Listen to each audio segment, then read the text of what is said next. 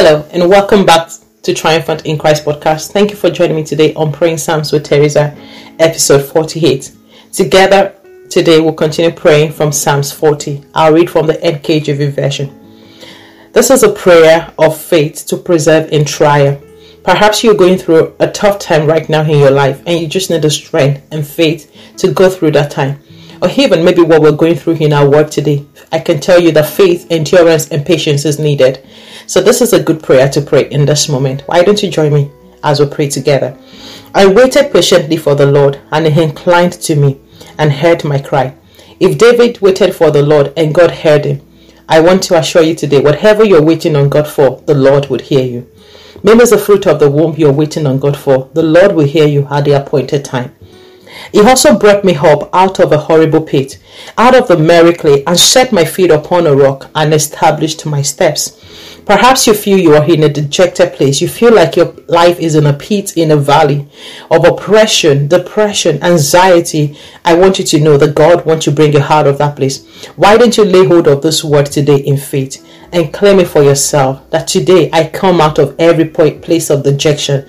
I come out of every pit of oppression, anxiety, and depression in Jesus' name. He has put a new song in my mouth. Praise to our God Many will see it and fear and will trust in the Lord. The Lord will put a new song in your mouth today in the name of Jesus. Blessed is the man who makes the Lord his trust and does not respect the proud, nor such has turned aside to lies. Many, O Lord my God, are your wonderful works which you have done, and your thoughts toward hers cannot be recounted to you in order. If I would declare and speak of them, they have more than can be numbered. Sacrifice and offering you did not desire. My ears you have opened. Burnt offering and sin offering you did not require. Then I said, Behold, I come, and the scroll of a book as it is written of me. Yesterday we prayed about knowing her purpose. Something has been written of you in God's book. And it is by coming to Christ you find a house. That's the revelation of your purpose. If you are yet to know for what purpose you were created, I pray the Lord will reveal to you. He will show you your path in destiny so that you can stand and feel that path. I delight to do your will, oh my God, and your law is within my heart. I have proclaimed the goodness of righteousness in the great assembly. Indeed, I do not restrain my lips. O Lord, you yourself know. I have not hidden your righteousness within my heart. I have declared your faithfulness and your salvation.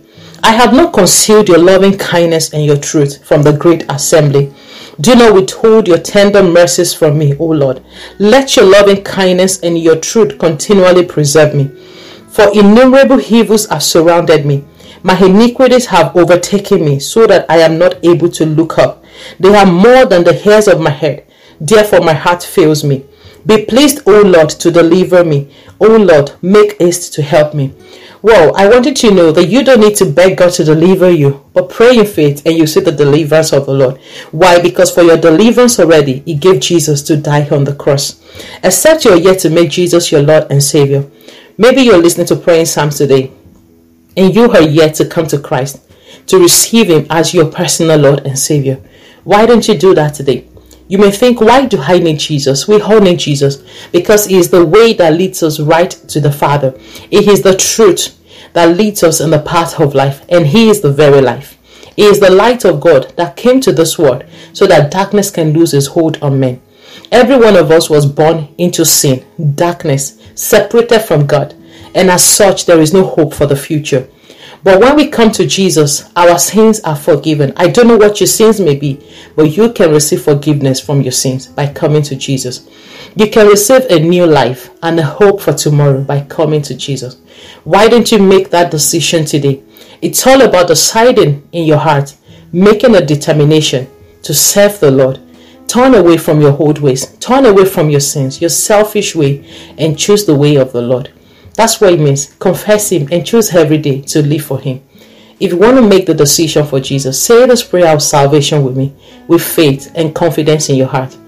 Heavenly Father, I come to you today. I acknowledge that I'm a sinner, separated from you, and I need a Savior. I believe you sent Jesus into the world to die for my sins, to redeem me, and to bring me into your family. Lord, today I confess all of my sins and I turn away from them. I confess Jesus today as my Lord and Savior, and I receive the gift of your Holy Spirit into my life to lead me further in this journey. Thank you, Father, for receiving me into your family. In Jesus' name, amen. If you made that decision today, I want you to know God heard you. Heaven took note of it and you are now born again. You are now a part of God's kingdom. Please send me a mail, Teresa at kintaro at yahoo.com. I'd love to help you further in your journey. It might be you need clarity around some some of the things in the Christian faith. I would love to help you further and get you connected to a Bible believing church so that you can grow in this new faith. I'll continue reading from the Psalms. Be pleased, O Lord, to deliver me. O Lord, make haste to help me. Let them be ashamed and brought to mutual confusion who seek to destroy my life, let them be driven back and brought to dishonor who wish me evil. Let them be confounded because of their shame who say to me, Aha, let all those who seek you rejoice and be glad in you. Let such as love your salvation say continually, The Lord be magnified. But I am poor and needy, yet the Lord thinks upon me. You are my help and my deliverer. Do not delay, oh my God. And just like David said here, I am poor and needy. You may think you're poor. You may think nobody cares. You may think you are needy, but the Lord thinks upon you. The Lord thinks about you. His mind is so full of you. So you can come to the Father and ask him according to his word, according to his will. In this moment, we'll pray together with the words of the psalmist in this chapter, and I believe that the Lord will hear us. Heavenly Father, I thank you for you are good. Thank you, Father, because you sit on your throne as God who rules over all the earth. The kingdoms of the earth are in your hand and the kings are in your hand. You enthrone kings and you dethrone another.